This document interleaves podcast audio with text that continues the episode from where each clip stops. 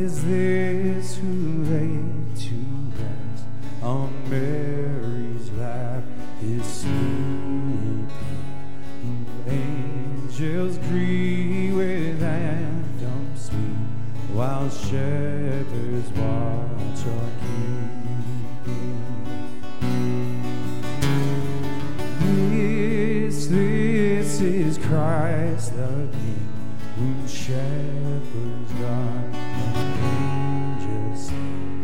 Haste, haste to bring him Lord, the babe,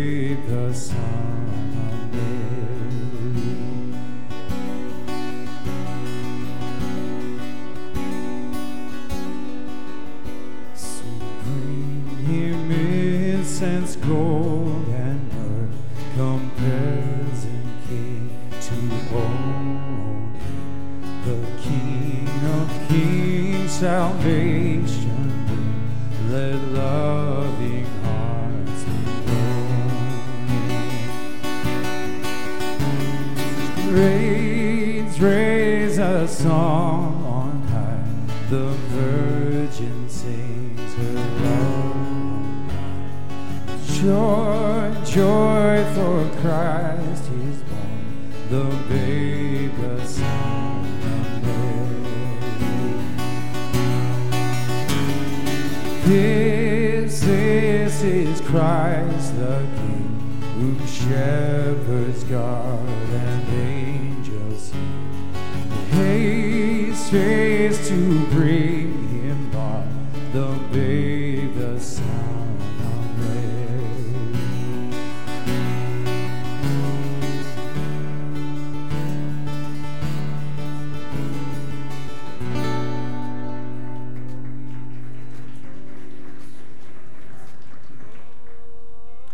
Our uh, reading for tonight comes from the book of Luke, chapter 1, starting at verse 5. It says this In the time of Herod, king of Judah, there was a priest named Zechariah who belonged to the priestly division of Abijah.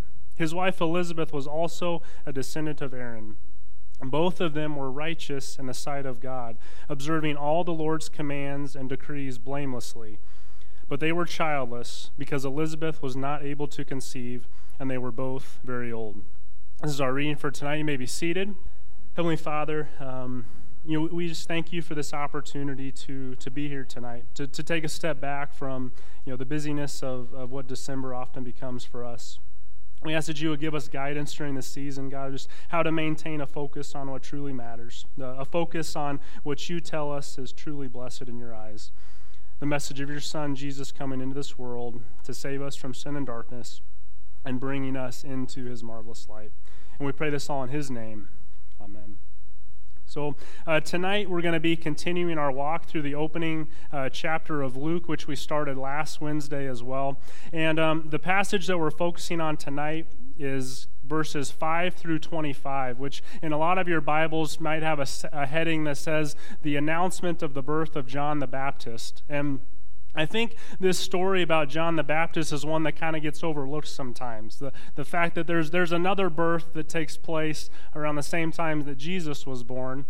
And rightly so that we focus in on Jesus' birth because ultimately the entire narrative of the Bible is about him, right? But I think sometimes we overlook this story about the other baby that was born and so that's what we want to kind of focus in on tonight. And specifically, we want to look at John's parents, Zechariah and Elizabeth.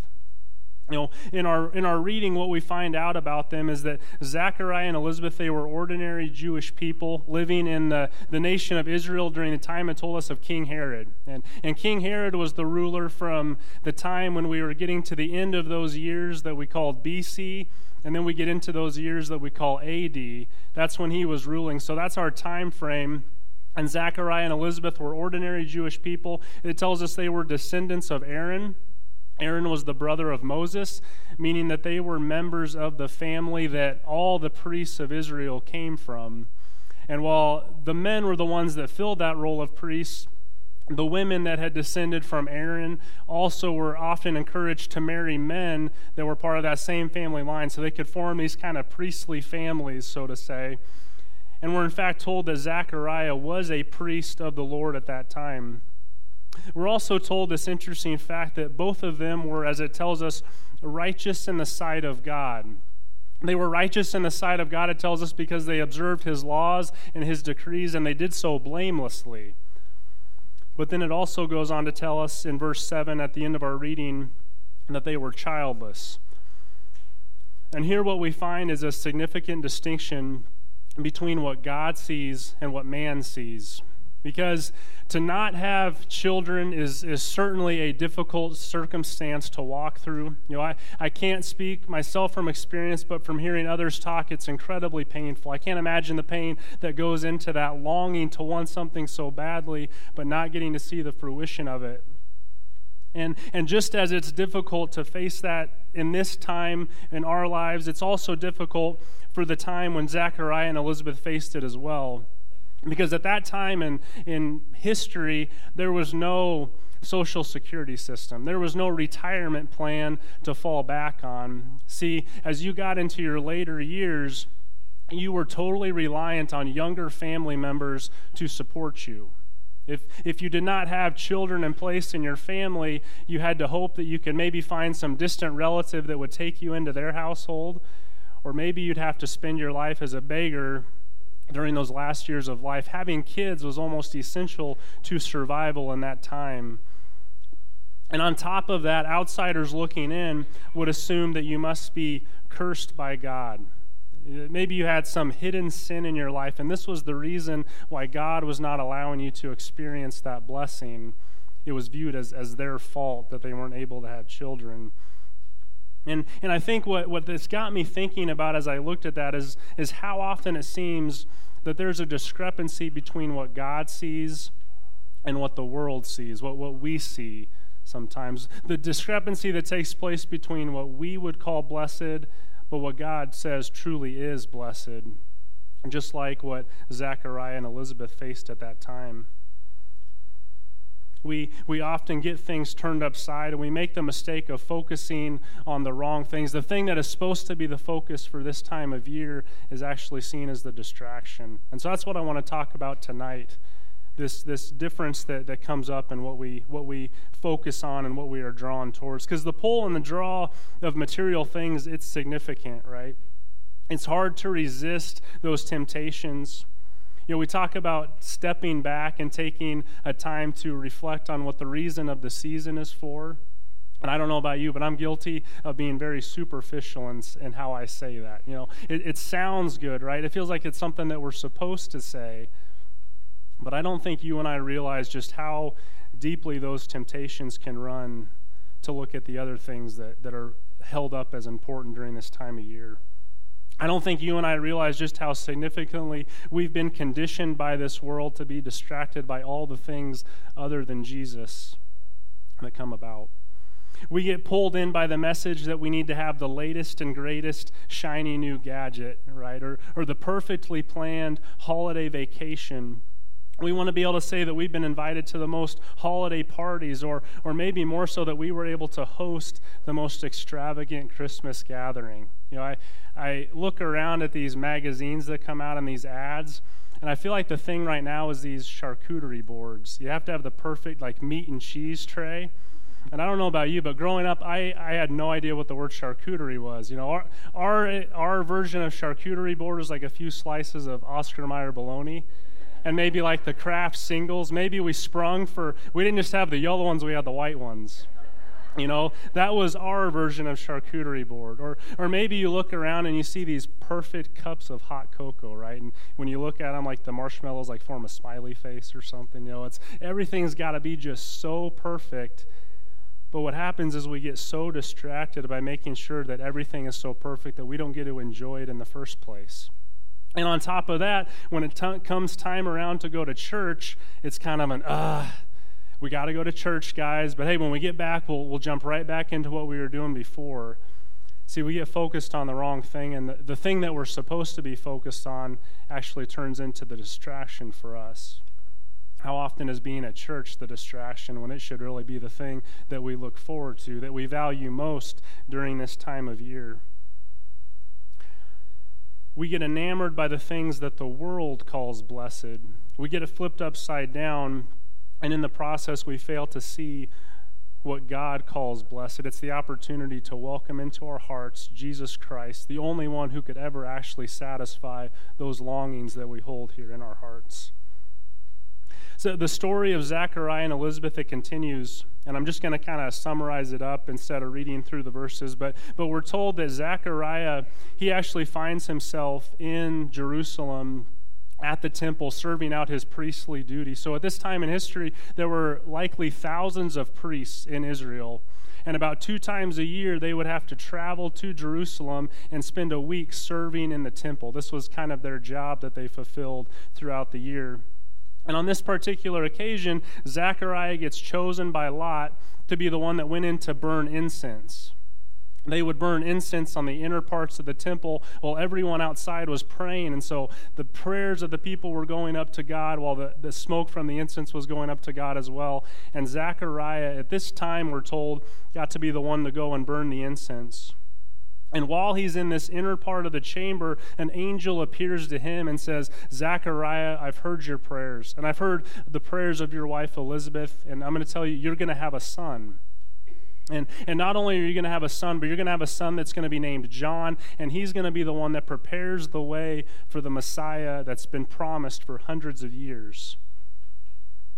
And so I think what we see is, is just as God used these people, Elizabeth and Zechariah, that had been looked down upon by the society around them, he used them to bring into fulfillment the greatest promise that's ever been told.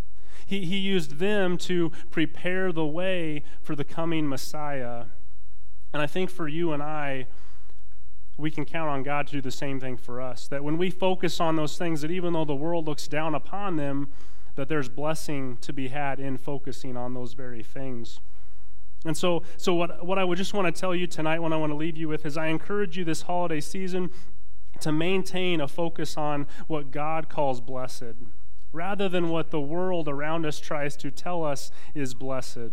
To not get distracted by the shiny, glittery things, but to step back and take time to recognize what we're meant to be focused on and that's what we get to do here tonight, right? We spend time, we sing songs that are proclaiming the name of Jesus. Um, you know, we get to be reminded of the words that have been given to us. You know, just as Pastor mentioned last week, these words have been given to us so that we can have certainty about what we've been told about Jesus, what we've been taught about him.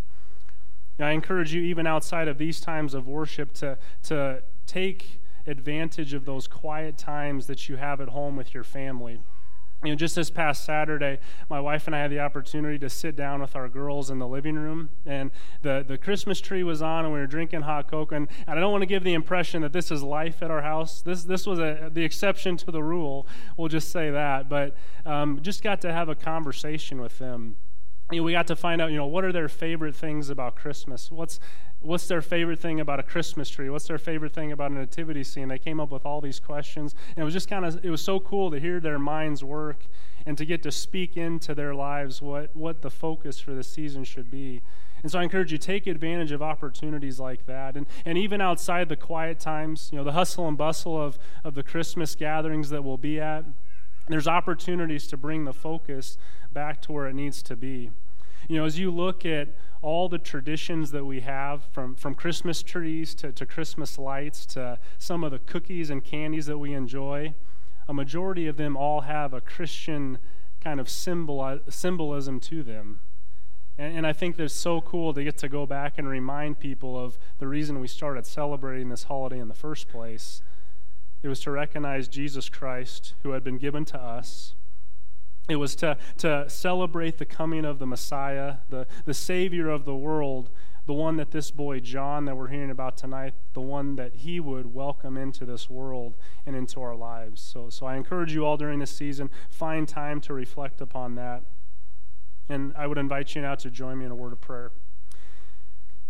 Heavenly Father, um, we thank you for your Son, Jesus Christ. And God, we confess to you tonight that, that there are times where we get things kind of flipped upside down, where, where we are convinced that what we're supposed to be focused on, God, actually becomes the distraction. And we just confess that to you tonight. We ask for your guidance on how we can get that focus back to where it's supposed to be. that you would teach us how to also share that message with those around us, those that need to hear that message so so deeply. Teach people that what will really fulfill their longing hearts is to be connected to you at this time of the year. God, we ask that you would forgive us. We ask that you would give us hope and assurance in that forgiveness that you provide. And we ask that you would give us confidence and joy in sharing the gospel message, the message of your Son, Jesus Christ. To, to bring us back and help us focus on what is truly blessed in your eyes. And we pray this all in the name of Lord Jesus Christ, the boy who was born a king. Amen. You know, just as we learned from Zechariah and Elizabeth tonight, is that if God calls you blessed, then it doesn't matter what the rest of the world says. And, and I can assure you tonight that God does call you blessed through the work of His Son, Jesus Christ. Each and every one of us in here, through faith in Christ and through the forgiveness that He provides, are truly blessed in His eyes. And so I, I, pray that all of you would leave here tonight knowing that that is most certainly true and that that becomes your focus for this season that we have at the end of the year here. So, so God's blessings to you all. Um, I invite you to rise now and join us as we close with a song.